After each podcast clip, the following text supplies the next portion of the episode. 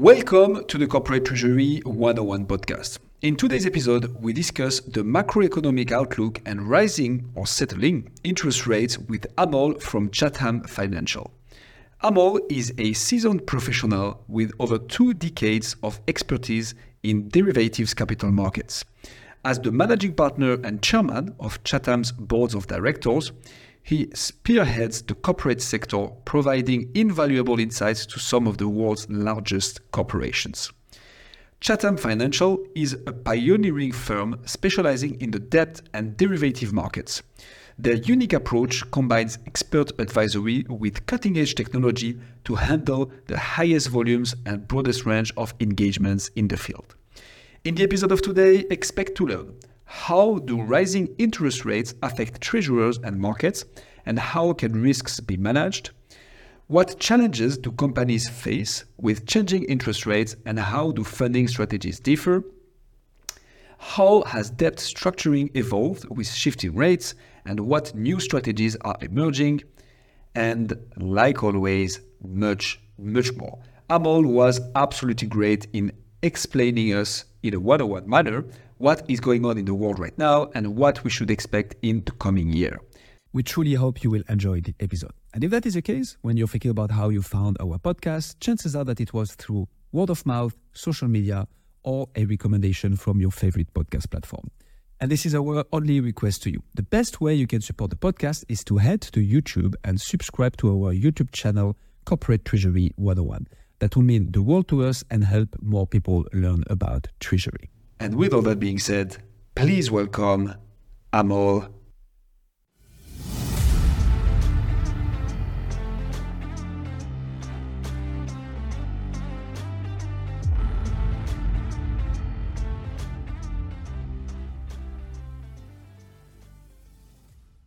Amol, thank you so much for coming on to the Corporate Treasury one oh one podcast. Um, we'd love your insights on what's going on nowadays with the macroeconomy, interest rates, et cetera. I think all treasurers are quite interested. I think there might be a little bit of fatigue around hearing it again and again, but I'm sure you have some very interesting insights. So start us from perhaps the people that aren't keeping so close to the news. Um, what is the current macroeconomic landscape, especially concerning the interest rates and how the interest rates are, are going nowadays? Uh, well, first, thanks for having me on the, the podcast, Hussam and uh, Guillaume. Uh, very excited to chat with you both and uh, share some of these insights uh, w- with the audience. I like to call us in the uh, the, uh, the economy, certainly in the U S, uh, but but uh, really overall, uh, in a little bit of a Goldilocks phase. Uh, you know, not too hot, not too cold, just right. Uh, that, that's probably the, the best way to to think about it. Whether that holds true a few weeks from now or a few months from now, that's a different topic of, of conversation. But right now, it feels as though global central bankers have navigated this period of really high inflation, geopolitical uh, challenges, wars going on, and other you know, obstacles uh, relatively well, uh, better than I think most would have predicted. Economies continue to grow, but not too fast, uh, you know, not too much, uh, not too much growth to lead to more inflation. Uh, we're not seeing that much of a slowdown. And while unemployment, certainly, let me focus on the U S for a minute, is growing, it hasn't grown by so much that we have you know, big global challenges like a global recession that that's uh, we're thinking about today as we record this. Again, who knows uh, what what could happen in, in the coming weeks and months. So that's an interesting perspective because I think most treasurers would disagree with you there about this Goldilocks zone, because I think for the role of the corporate treasurer is interest rates are high, my debt's expensive. That's that's that's really it. Perhaps the yield aspect of your savings have gone up and that's nice and everything like that, but that's not the priority of a treasurer, right? Your yield is not the priority. It's it's uh, liquidity and then and then being able to raise debt and be not too much of a cost burden in how you support the business. How do you see the current interest rates and the environment impacting corporate treasurers? Oh, I mean, that that's, uh, that's a different question. The economy and how uh, corporate treasurers feel is, is different. It's like, uh, you know, anyone who's uh, you know going to buy a house, uh, they're looking yeah. at mortgage rates and saying, oh, my goodness, this is so high. The flip side of that is, hey, thank goodness we don't have unemployment and, and there, you actually have income in order to be able to even potentially afford maybe a smaller house that, than you wanted. But for corporate treasurers, the, the big challenge is, Uh, rates have, cost of financing has gone up by two, three, X, maybe four X, depending on you know, the type of company you are. High yield is you know, a little bit of a different story than, than investment grade globally.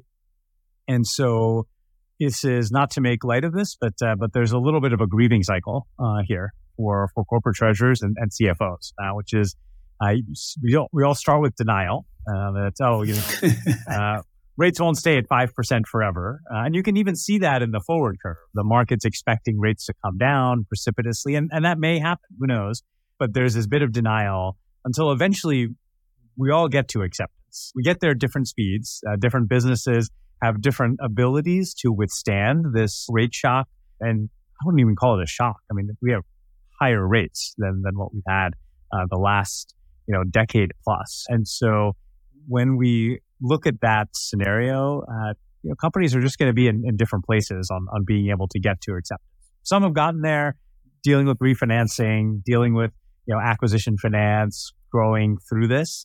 Others have not quite gotten there yet, and, and they're really asking them, themselves the question of, you know, will it get better in the future, uh, or should I take what's available to me now? And very difficult, uh, very very difficult to answer that question in, in a vacuum. But uh, but I think that's my answer to, to your question, Sam. It's that uh, we're we're not everyone is at acceptance in the grieving cycle yeah. yet. So do, does everyone need to? So how do you see that playing out? What's your general advice on the macroeconomic trend to corporate treasurers? Is the best line of approach to stick, like do what you can with the current environment, don't expect it to come back down? Is it here to last? Yeah, are, are rates here forever and here to stay? The market definitely does not believe that, right? Uh, when you look at the markets, market is absolutely expecting recession in the future. To be clear, the market has been calling a recession for a very long time. Uh, that's not to belittle that call. It's just Uh, I think this is going to be the most widely called recession in the history of the world. I mean, everyone and their grandmother will be able to say that, uh, you know, I saw this coming. Uh, so, you know, your question is, what can companies do and what can corporate treasurers do today? I, I think, you know, unfortunately, the best time to be prepared for higher rates was yesterday, um, but the next best time uh, is today. And You know, from a capital structure standpoint, uh, having a laddered capital structure is uh, ideal rather than having everything maturing all at once. Having a variety of funding sources is helpful. Uh, so not just relying on one market. So if you're a bank borrower, just relying on the bank market might be challenging because banks can be interested or not in, in lending to uh, to your business or to your industry. Diversifying funding sources, diversifying your capital stack. All of that is is really helpful. And even in the current environment, thinking deeply about you know what your future capital structure looks like, uh, how you should be thinking about sources of debt, fixed, floating, how you should be thinking about hedging. Now that, uh, as a firm, Chatham spends an inordinate amount of time uh, working with our clients on financial risk management. And interest rates is a big piece of that. Uh, so we have lots of depths that we can get into here. Uh, we don't want to Take go down too many rabbit trails, but, uh, but but I think those are some of the pieces of advice that I would have. Is you know yesterday was the best time, but the next best time is today. It shouldn't matter whether rates are higher or lower. Really developing a capital structure and a robust hedging program that withstands all of these different scenarios is the job of the corporate treasurer. Uh, to to really take that to the C F O and the board and make sure everyone's on aligned to support that program. I like that a lot, and it's funny to see that the circumstances change. The framework on how to handle risk management doesn't. Like diversification, making sure to mitigate the risk, having different sources of funding is evergreen concept that you should be applying anyways, whether it's high or low interest rate, because A, anything can change over time. So that's that's what happens. And B, when it changes, you want to be prepared. And that's what risk mitigation is all about here. To maybe make the parallel between, okay, people who want a mortgage and afford a house and maybe the interest rates uh, cannot allow such a big house nowadays, but maybe tomorrow it will. What's the recommendation for people who, or for companies who are sub-investment grade or on the contrary investment grade? Are there different considerations here given the macroeconomic outlook? Should they be watching out for the same things or a bit different? Um, if the cost of debt is much higher, does it mean sub-investment grades are Uh, how to put that, incorporated in a bad position? Or what should they do? What are the differences here? Uh, yeah, Guillaume, I'd, I'd say there are different scenarios to, to consider for high yield versus investment grade. So starting with investment grade, capital sources are plentiful uh, for them. Bond markets are open. And yes, the cost of financing is higher, but uh, we've seen it, you know, frankly, for the last three years that the ability to get financing for investment grade companies is not necessarily the, the challenge. The challenge is, you know, can you get to acceptance on, on the higher rates? Um, and are there, you know, some different structures that you want to consider, uh, even in the investment grade space? But investment grade, uh, I think, has a bit of an easier time, to, to your point, than the high yield issuers. Uh, we've seen many times over the last several years where the high yield market is closed. You know, hung term loan Bs uh, on bank balance sheets uh, has closed things down a n- number of times. You know, banks have taken large losses on, on buyout loans and, and other, you know, loans of, of that type. Uh, they've marked down the value of those, which just makes it harder. The good news, though, uh, is that there's a whole new source of capital that's come in that has been in the market for a long time, but, but has really come in in force, uh, which is on the private capital and private debt side. Uh, you see some of the largest alternative asset managers in the world raising these private capital and private debt funds. Uh, so it's those um, sources of capital are really taking uh, what used to be, I would call it traditional bank lending, and putting it more in on the balance sheet of these funds. So taking it off of the banks onto these funds. There's a tremendous amount of capital that's been raised uh, for, for these vehicles, uh, which means they're chasing deals, which means they're looking for good companies to to lend to. And so while rates are higher, it's and there have been periods. More often periods of, you know, challenging funding environments for high yield companies. Uh, the good news is more sources and a lot more capital going to those new sources of uh, of debt, uh, which means that uh, there is funding available for companies that want to. And if you're a high yield uh, borrower, that's, you know, one of the uh, conversations that that certainly, you know, we've had advising on capital structure. Uh, You know, do you want to take your term loan B and turn it into and replace it with uh, you know, private debt capital uh, instead? So go from bank borrowing to, you know, a different institution. So there there are a lot of these types of um, opportunities that are available. Uh, the, again, the hard thing is you have to come to acceptance that the cost of financing is, is higher. Not just our rates higher, but spreads are higher. And one strategy is is hope. Uh, but uh, I think somebody there's some famous line that says hope is not a strategy. Uh, but uh, You know, that certainly is is something to consider. Just wait and see if things get a little bit better. But will things get back to where we were uh, immediately at the time that we were during COVID, where we saw zero percent interest rates or negative interest rates in Europe uh, and other places around the globe, phenomenally tight spreads, you know, tons of investor demand for, uh, for all these types of assets?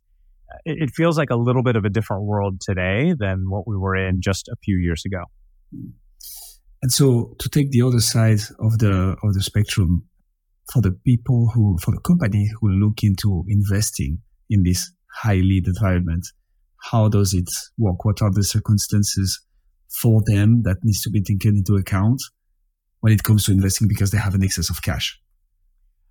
Yeah, we're not uh, we're not cash experts, but I will say, isn't it nice to get a return on cash uh, for the first time? Um, for sure is. Just, uh, You're not just talking about earnings credits against, uh, you know, against um, big balances with zero percent or negative interest rates that, that you're earning on it. You're actually able to to generate some return, um, and so, you know, some of the conversations that uh, that we've heard from from our clients, which tend to be large multinationals, corporate treasurers of of those types of firms, has been a move away from some of the incremental search for yield that was happening in the low rate environments, and back to basics is maybe the, the best way to put it on uh, on investment and cash management um, today, where we say, hey, let's we don't have to get too creative about the incremental search for yield because there is yield and uh, and return available uh, for our balances. This is generally true for investment grade companies. Well, sorry, yield's available for everybody, but investment grade companies are the ones that have cash to invest. Um, as opposed to, to, to high yield uh, borrowers. But it's a little bit, again, like I said, back to basics of, you know, let's just make sure that we're looking at uh, the right tenors, the right asset classes. We're not tying up our cash for too long. We have the right level of liquidity uh, that, that we want.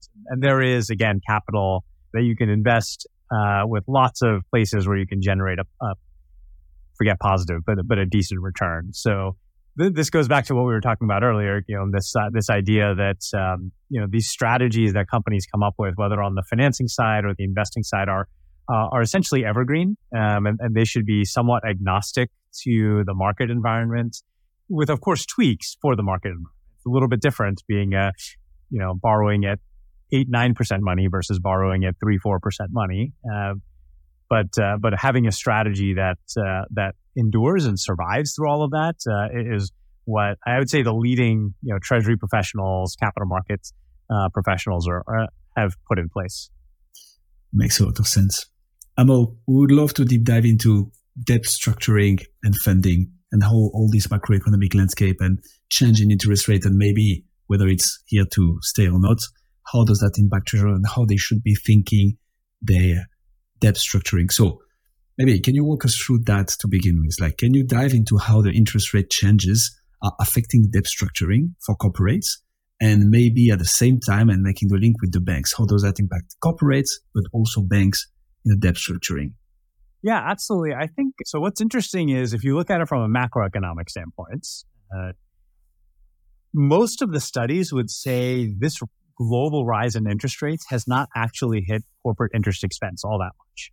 It hasn't been that dramatic of a move. And the reason for that is that most companies have moved towards, uh, certainly if you're investment grade, tend to be more you know, heavily fixed rate borrowers with uh, issuances that happened you know, pre-pandemic or during the pandemic, really in a lower rate environment. And so, yes, rates are higher, but if you if your next bond doesn't mature for seven years, you're watching it and saying, well, you know, let's see what happens. There's all, probably a whole nother cycle to go before, you know, we need to do something. For those that are more floating rate borrowers, again, very different. And, and they're impacted certainly on the cost of their term loans or any floating rate debts uh, that they have outstanding. That cost uh, has certainly grown significantly, particularly if the company has not hedged their interest expense. Uh, now, most prudent floating rate borrowers uh, have hedged in, in some way or had hedged uh, in some way. Maybe they hadn't hedged one hundred percent of their debt. Maybe they hadn't locked it up with interest rate swaps, and maybe they'd purchased some interest rate caps for essentially uh, consider them a form of insurance. You have some risk that you're willing to take, and then above that, the, the cap will protect you. Uh, so there's been some marginal increase. Uh, but again, at the, at the macro level, uh, the studies would say, really hasn't impacted corporates that much. At the micro level, if you're that company that has floating rate debt and didn't do much hedging, um, you're feeling this a, a lot uh, right now, which is why we say, you know, having that strategy before uh, you need it, you want to have that insurance in place before you get into an accident or before the fire starts in your house. Because when, when the fire starts, it's already too late. You don't want to be calling around for insurance. So a big part of this is, you know, what kind of company are you? Are you one that can withstand this uh, uh, this scenario? And you might even have another cycle or, or two. We have a client that has you know, predominantly issues thirty-year debt. Um, you know, they have long-lived assets, investment grade. Uh, they're fine. It's probably the, the, the best way to put it. Uh, next set of debt doesn't mature for like fifteen, twenty years. C F O probably you know is feeling really good about the you know pre-issuance hedges, forward-starting swaps that that he executed when he was treasurer three years ago uh, d- during COVID. Um, so he's already locked out, uh, you know, uh, debt that's coming due in, in several years at very low rates. How he feels is very different than the, you know, high yield borrower that's having a tough time refinancing because the business is uh, a little bit challenged and interest rates are higher. Uh, and, and that's a really uh, challenging uh, situation to, to navigate uh, right now, because at some level you'll have to make a choice. At some point you have to make a choice of saying, do I go back to my existing lenders and you know try to get an extension? Do I do something more significant? You know, how much am I really impacted from an interest coverage standpoint um, when rates are two, three x higher than, than what they were when I financed this back in you know twenty nineteen, twenty twenty? Yeah, fifteen to twenty years indeed sounds like a pretty safe horizon. Yeah, you're pretty, pretty well off uh, for the coming years. But so, what about the investment grade companies that have debt maturing right now or one year ago or in one year, which have this safety and comfort of being investment grade, maybe even with a bit of excess cash, but needs to walk through debt because that's how a lot of companies work. They're like, their debt is maturing now in a period of high yield interest rate, and they already extended their R C F, to take an example. What's the impact on them, and how should they approach it as a treasurer?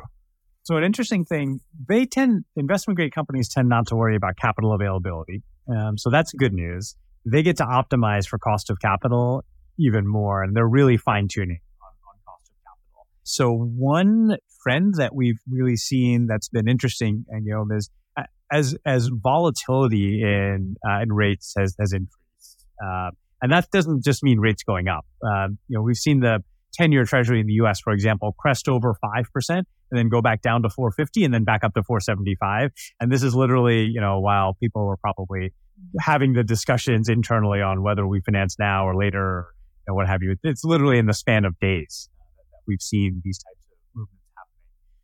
Investment-grade companies are actually paying more attention to um, tools that are available to them, like pre-issuance hedging, uh, which is essentially allowing you to decouple pricing of your bond from, uh, you know, and, and the spread on your bond from the underlying interest rate at which you might issue.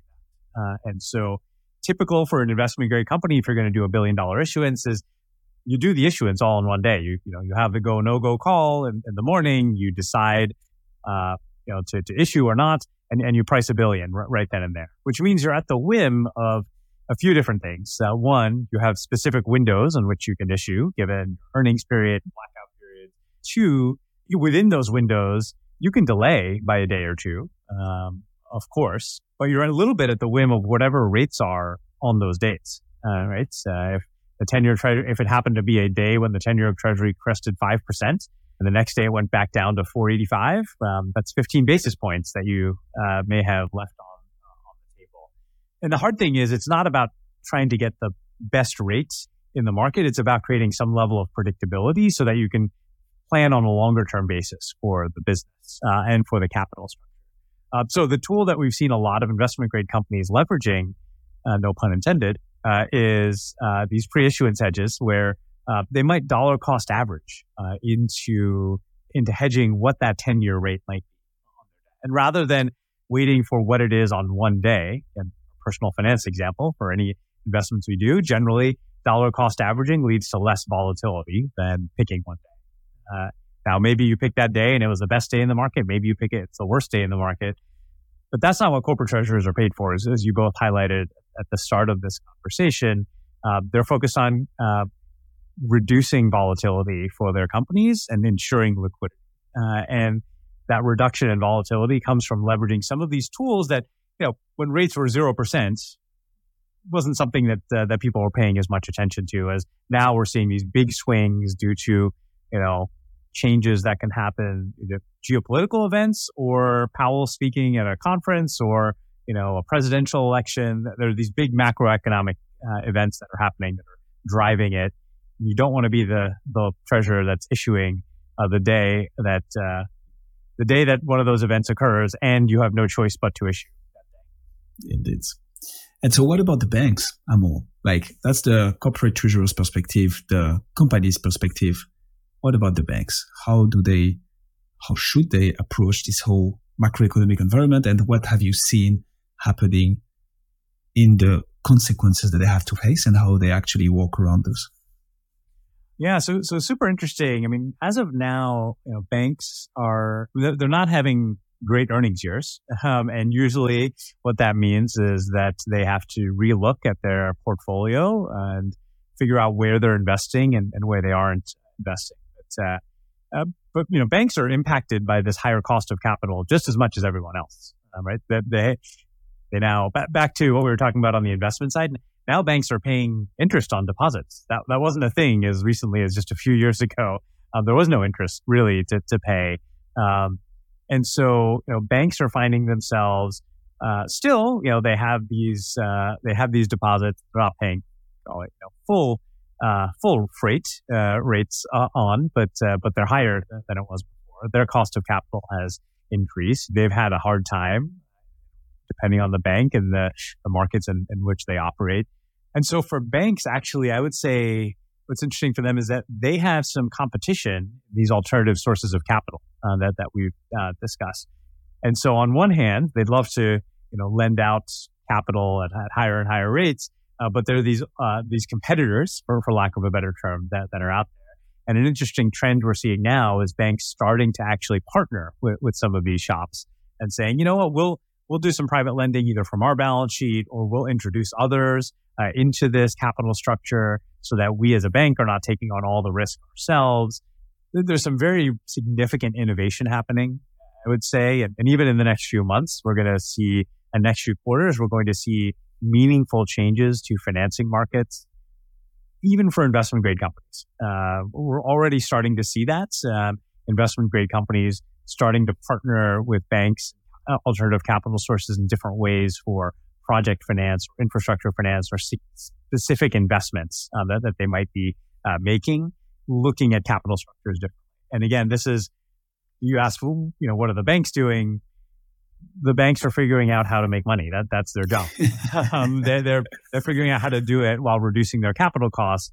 Uh, and you know, part of that is working with uh, with companies for creative solutions, uh, whether you're investment grade or or sub investment grade. Uh, that that's been the case. Very interesting. Um, Amol, give us a Treasury one oh one uh, take on how the current interest rates are linked to the derivatives market. Uh, and then also, how do interest rates impact the derivative market, and what's the derivative market doing right now? Yeah, so I'd say we've seen, uh, so the derivatives market has been really interesting for the past few years, especially on the rate side. Uh, one, uh, rates have gone up a, a lot, uh, as we've talked about. Um, two, we've actually seen one of the biggest changes uh, that's ever happened in our lifetime uh, occur uh, with relatively little impact on both derivatives and, and financing markets, which is the move away from I B O Rs um, globally. Uh, you know, LIBOR being the, the poster child in the U S, but uh, but you know, really all the I B O Rs going away uh, has been a really significant uh, change. And so derivative markets have had to withstand Uh, one, I'd say increased scrutiny and volume as more companies, more users are use, leveraging derivatives in order to ma- mitigate their, their interest rate risk, while changing the underlying index off of which everything is is done uh, in the world. It's the old, uh, you know, changing the tire while you're driving the car uh, d- down the road. That that is uh, physically impossible, uh, but but that is exactly what's been asked of uh, of derivatives markets in the last several years. And so we. We've weathered the I B O R transition. Higher rates has led to meaningful increase in usage of derivatives by end users, by corporates, uh, by, by corporate treasury teams. And it's unfortunately a little bit reactionary. It would have been good to have done some of that hedging before rates went up by four hundred basis points. Uh, but, uh, but, but I think there's a lesson there uh, for everyone. So we've seen a, a big increase uh, there. In terms of derivatives themselves, I'd say the most commonly used uh, derivatives we've seen by corporate treasury are, uh, we've seen a lot more usage of interest rate swaps. Interest rate caps are still popular, but but generally, uh, you know, depending on what you're trying to do, may have gotten materially more expensive. Uh, whereas swaps in an inverted yield curve uh, are allowing companies to actually lock in lower rates for longer periods of time. That's a very unusual situation. Most of the time, Uh, we have an upward sloping yield curve, so that means rates are higher in the future than they are for, or rates are higher for longer term debt than they are for shorter term debt. Where we are today is rates are lower for shorter term, or for longer term, which is very different. And the other uh, trend that we've seen, particularly for multinationals, uh, is cross-currency swaps. So going from borrowing in one currency to another um, and finding some type of funding arbitrage. Uh, that may not be readily available, as easily available in different funding markets. And so those those tools have become increasingly popular for a variety of reasons. Namely, there are ways to reduce interest expense. Uh, that's been the big headline. Uh, you know, swap longer, we can actually go lower than what uh, SOFR is today. And do a cross-currency swap, we can change our effective interest rate from, you know, if you're borrowing in the U S at, you know, five, six percent something, to Japan borrowing essentially at two percent. Uh, so, so those have been some of the trends that we've seen the last few months, uh, sort of last few quarters, I'd say, in the derivatives. Could you explain us a bit, uh, Amol, just to go back to Treasury one oh one a bit, what's the cross-currency swap and why it is particularly relevant in that scenario? Like, why would companies tend to use that more in a high interest period. Yeah, yeah. Uh, they can use it in any interest period, um, but uh, cross-currency swap is taking a, a, a step back uh, from this. It's, it's an interest rate swap where a company is exchanging payments in one currency for payments in another. So let's take a simple example. Let's say you're a U S-based uh, multinational. You're borrowing in U S dollars, and I'm going to make up these numbers. Please don't, uh, you know, if anyone's listening, don't don't uh, don't go off and try to trade off of this. Uh, this is not uh, live or real time, but uh, conceptually, you're let's say you're borrowing in the U S at seven percent, um, uh, and you say, well, you know, we set, happen to have a lot of positive earnings uh, in in Japan. Uh, what can we do uh, with that? Well, one tool that uh, they could do is say, hey, well, why don't we just go and borrow in Japan uh, instead of borrowing in the U S? Why don't we repay our U S borrowings and go borrow it? That could be great, uh, but Maybe uh, they've never done a, de- a deal in Japan before. Maybe the quantum that the company wants to actually issue in Japan, given their earnings in Japan, is not large enough to warrant an, an issuance. You know, maybe you have to do a much larger issuance than than the amount that you can really withstand. And so, one tool that this company can use is a cross-currency swap. And in the cross-currency swap, essentially the company would go out and pay a Japanese yen interest rate. And I'm going to make up the number. Let's say it's two percent, uh, and receive six percent from their cross-currency swap counterpart. Um, so now the company has a six percent bond in the U S. Uh, hopefully that was the number I used earlier. Uh, I think it was, or seven, something like that. six or seven percent okay. in those, right, well, in those let's, waters. Let's, let's go with six because I haven't voilà. used to acceptance yet either. Let's, let's go with the old rates. So you're borrowing at six percent um, in, in the U S. Um, you enter into this cross-currency swap. You're receiving payments of six percent um, U S D from your cross-currency swap counterparty. That cancels with your bond that you just issued or, or that you have outstanding.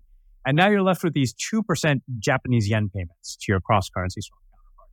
So essentially, it allows you to synthetically convert that U S dollar offering into a yen offering. Uh, now, again, that only makes sense if you already have Japanese yen exposure, uh, that is you already have earnings that you can use Uh, or free cash flow that you can use to service that yen debt. If you create this yen exposure, but you don't have any yen um, currency, now you've actually traded interest rate risk for currency risk. And that's a whole different problem, which we're happy, which I'm happy to talk about too, because we spend a lot of time on that.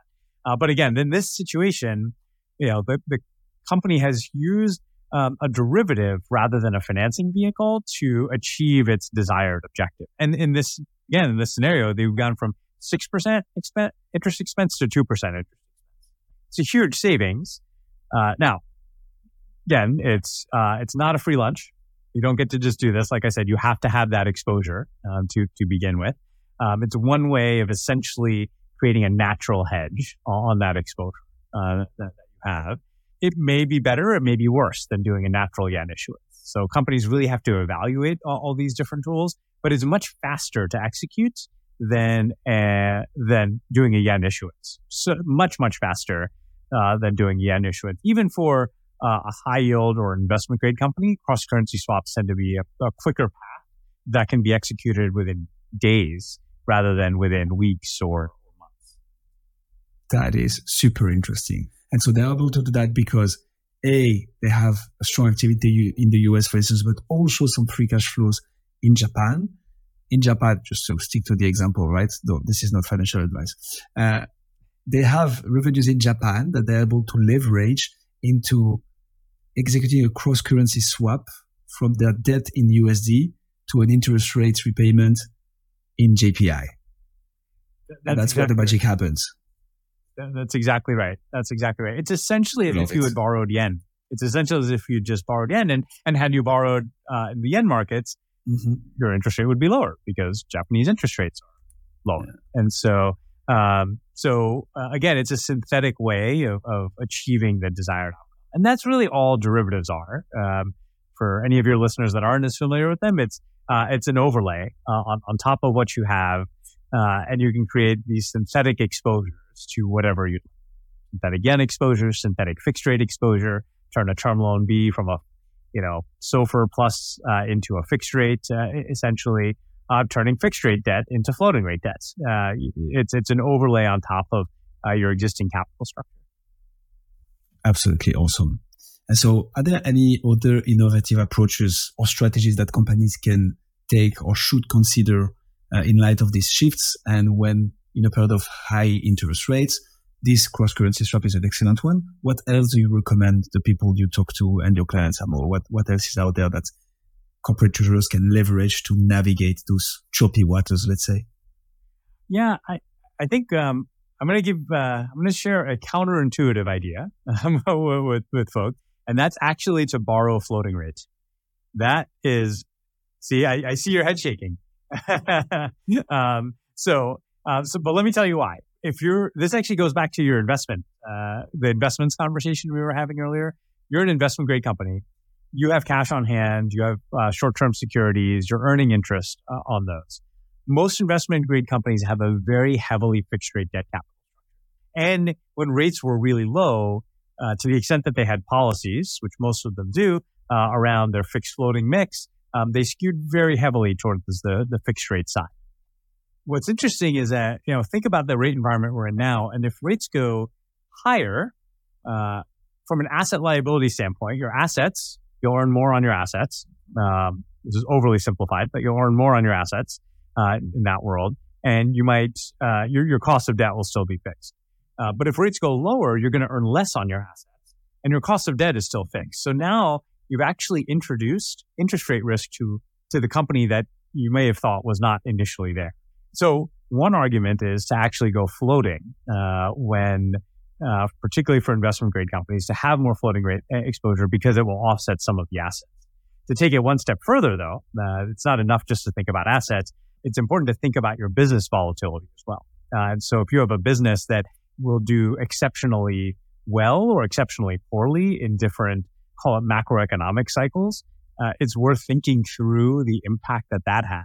And that might indicate that you actually want more floating rate debt or less floating rate debt. If you have a you know cyclical business that will actually have you know less revenue in you know times of uh in, in economically challenged uh, times or, or fewer earnings uh, in, in economically challenged times, you might actually want to have some debt that allows you to take advantage of it, that is, you know floating rate debt, um, assuming that economically challenged times are equivalent to You know, central banks reducing interest rates. So I recognize it's very counterintuitive uh, advice given the era of high rates, but uh, but it's actually a it's a more complicated concept than just saying, oh, let me pick high rates or, or low rates. Because if you have the ability to uh, to mitigate that risk um, through your business, or that bis- that risk can be accentuated um, through your your capital structure and through your assets and how you generate cash as a business, it's all worth uh, taking into consideration before making some blanket statement on be all fixed or be all floating. Well, do you see any impact of this on the way treasury departments are also managing their F X? I mean, you can't really talk uh, interest rates without talking interest rates differentials, especially nowadays. We see across lots of different countries, different uh, central bank policies really affecting the differences in these bond markets and interest rates in different countries. That tends to drive F X up and down one way or the other as well. Um, are those two conversations not intrinsically linked? And if so, how is that affected nowadays? Yeah, some they they definitely are linked. Uh, I think they, they sometimes tend to get uh, separated for, from one another, but but it's hard to really totally separate them. One, uh, maybe a few things we've seen, um, and then let's take a step back the last few years. Uh, we've seen historical dollar strength. Um, that's good or bad for companies, depending on you know, your perspective and currency uh, footprint. We saw that historic strength followed by a rapid weakening of the dollar. Uh, and everyone thought, oh, that was just a little short-term blip. We don't need to think about that anymore. And of course, that was followed by a return to strength of, uh, of the dollar. I think more than even interest rates, what we're living through is a time period where many uh, corporate treasury professionals and corporate finance professionals just haven't seen. We haven't seen Uh, scenario where we have, you know, globally high interest rates while arguably the largest or second largest economy in the world is uh, is actually slowing down. That is not a scenario that we have seen in quite a long time, and we don't know exactly what that will mean uh, for for everybody. So the consequence of this on F X is, and I hate to be a little bit of a broken record, it's have have a game plan, have a policy. that survives any market environment. Is what we've seen. A lot of companies are looking back at the policies uh, and their programs and saying, hey, you know, this isn't quite doing what I thought it was going to be doing. Or we had a company come to us not that long ago and say, you know, we're hedging everything, literally hedging everything. We're spending tens of millions of dollars on forward points um, on our balance sheet program. And I'm not actually reducing that much risk. Like if, if only I could just stop hedging these three currencies. You know, what we told them was, ah, well, you could save half your expenses and you'd still be reducing something like eighty-five percent of the risk. Is that trade-off worth it or not? Some C F Os uh, will say, absolutely not. I never want to answer an F X call on an earnings call or F X question on an earnings call. So hedge everything. I don't care what it costs. Most C F Os don't say that. Most C F Os say, if you can get eighty, eighty-five percent of the benefit for only fifty percent of the cost, that's a good trade. Let's do that. And so... So really, you know, forward points are changing to, to your point, but more broadly, the there's more volatility, uh, and it's a very different macro environment than what we've seen, uh, which means taking another look at the program. For and, and the interesting reality is only about half of companies, only about half of multinationals hedge their F X. That's surprisingly low, uh, if you uh, ask me, and that doesn't mean you need this big, robust program that a Fortune one hundred would do. Um, you know, uh, Fortune fifty would, would do, but there are tools and capabilities that are out there that can allow even, you know, I, I'd call it uh, billion dollar turnover uh, companies to be able to run programs effectively and efficiently, like companies that are a hundred times their size. And do you see that like also split, uh, seep into these?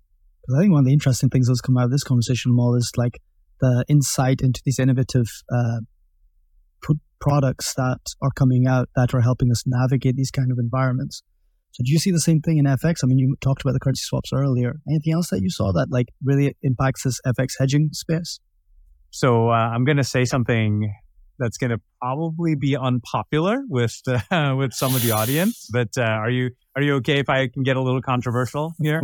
We're prepared. We're prepared. Oh, okay. Um, so. Uh, I think there's a lot of innovative products being pitched in F X um, today, most of which are not at all fit for purpose. Um, okay. And so um, I tried to uh, tone it down a little bit. Yeah. Um, and probably most companies should be using forwards, not options. This is not a blanket statement, but if if you're being sold double knock-in, knock-out products or any type of exotic F X um, trade, which is allowing you to maybe get a better rate or get something... get more flexibility. My suspicion is that that it's not fit for purpose, uh, and it will go away when you need it the most. And so, again, it's a bit of a blanket statement, but it's uh, it's important to note that I think financing markets, like all markets, when you hit a challenge or stumble, derivatives markets, financing markets, uh, there are creative solutions uh, around all of the the problems that exist. Some of those are good creative solutions and some of them are bad creative solutions. Knowing the difference is what separates, you know, the, the companies that are going to, you know, be able to withstand these types of uh, challenges and the uh, treasury professionals that are going to be able to make it through multiple cycles uh, versus those that are going to be short-term focused and just make it through, you know, the next month or quarter. Uh, and you know, as unpopular as it is to go to the board or the C F O, uh, I think one of the most important conversations that treasurers can have today is saying, I know this feels hard. Yes, the cost is higher. Here's why this makes sense on a long-term basis, because it's the treasurer's job to think liquidity and long-term for the company. Uh, and if he or she is overridden by the board or the C F O or the C E O, that's a different story, but um, it takes courage to have the difficult conversations. Super interesting. So keep it simple is the large message, especially when it comes to F X. Don't don't get drawn into the fairy tales that some of these products are bringing. That, that's, yeah, that, that, that, that's exactly right. It's um, th- there is no such thing as a free lunch, um, is uh, you know the the old phrase that you know, um, or uh, what do they say? If you've ever played poker and you don't know who you don't know who the sucker is, you, um, then yes, exactly. So, um, so again, I, I think. It's not to denigrate all products and, and all situations and uh, uh, and those who are you know, pitching these, There's absolutely value in them. There are absolutely scenarios. And we've seen it where companies have very complex contracts with their customers. They might actually have embedded options with their customers that would be best by offsetting them, but with, you know, uh, different structures of options with counterparties on, on the F X side. Generally, uh, I, I would say stick to the simple uh, on uh, on F X. And and we're seeing that uh, today, that companies are, the biggest questions that C F Os are asking treasurers and boards are asking treasurers are, am I protected? What happens if, you know, X Y Z occurs? Uh, and before it was what happens if the euro breaks up. Now it's what happens if the dollar goes back and we break parity on the euro again. You know, are we okay? And what does this mean for us? And uh, you know the you know the the most sophisticated um, treasurers actually tend to keep it the most simple. It's been my experience. And if you'd allow me, I will uh, to play a bit with the with the topic. What do you think about the A I advancements and innovations when it comes to F X and interest rate risk management? Are they to be put in the same bucket for now because maybe they are not advanced enough? Have you seen some solutions that actually bring um, huge or at least substantial benefits? What's your overall opinion about artificial intelligence, especially in those tools that help corporates navigate foreign currency management? Well, given how fast uh, A I is uh, improving and, and changing, I think I'd probably be a little bit of a fool to say that, uh, you know, that ah, it's not going to impact anything. Uh, we have seen some, and, and we have some tools where, um, that are, you know, leveraging uh, these different uh, capabilities. And, you know, one question that, that companies often spend a lot of time on is, where is all of my noise coming from in my F X? I have an F X, I have F X exposures, I have F X uh, hedges. Why aren't they perfectly matching uh, one another? The way to answer that is analyzing lots and lots and lots of data. Um, it's not just how much euro exposure do I have and how much euro hedges do I have. It's when did that euro exposure come on? At what rate did it come on? Was the euro exposure actually euro exposure, or was it dollar exposure that somebody in you know Belgium booked as euro exposure even though it was really dollar exposure? It's getting into all these these types of weeds, which requires lots of, um, it requires uh, analysis of the data as well as insight into an, an organization. And my suspicion is that there are tools that will be developed over time that will take at least one piece of that equation and make it a button click, as opposed to, uh, you know, diving into an Excel spreadsheet, thousands of rows, you know, lots of different lines, understanding what what each of them Uh, means. Whether A I will be able to understand whether the you know the person who inputs invoices in Belgium actually meant to put it in euros or dollars, I don't know. I don't want to um, guess on that, but uh, but it's been surprisingly helpful and helped my parents plan a trip to Scotland uh, a, a year or so uh, ago. So you know you can probably get a lot. Uh, you can probably get a lot more out of A I than than we think.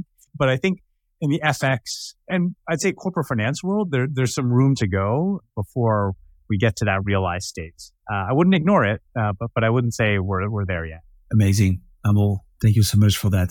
We'd like to talk a bit about Chatham Financials. Could you walk us through what the mission statement of Chatham Financial is, please? Yeah, so so Chatham, uh, Guillaume, exists to partner with our clients to enable them to have uh, the best possible capital markets plans, whether that comes a debt capital markets um, strategy to derivatives and financial risk management. Uh, we aim to be the first call for our clients uh, when they're thinking about anything related to uh, to capital markets uh, activity. We have been in business for over thirty years. We work with uh, over three thousand companies globally. We have offices headquartered in the U S, but uh, offices and uh, multiple offices in, in Europe, uh, multiple offices in the Asia Pacific uh, and Australia region, multiple offices here in the U S as well.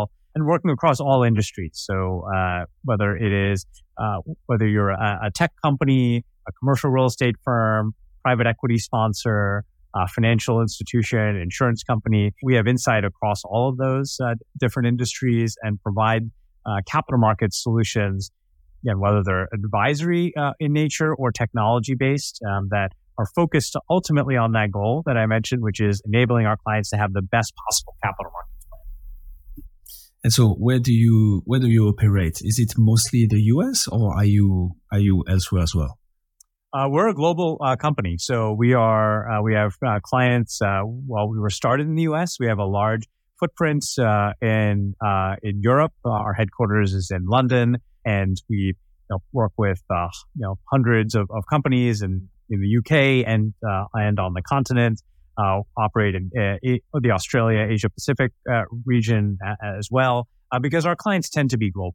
Uh, we we tend to work with large institutions, uh, whether they're large alternative asset managers that are investing in commercial real estate and uh, and private equity and corporate private equity or infrastructure, or they are insurance companies that are operating one part of the globe or another, or multinational corporates that have operations all over the place.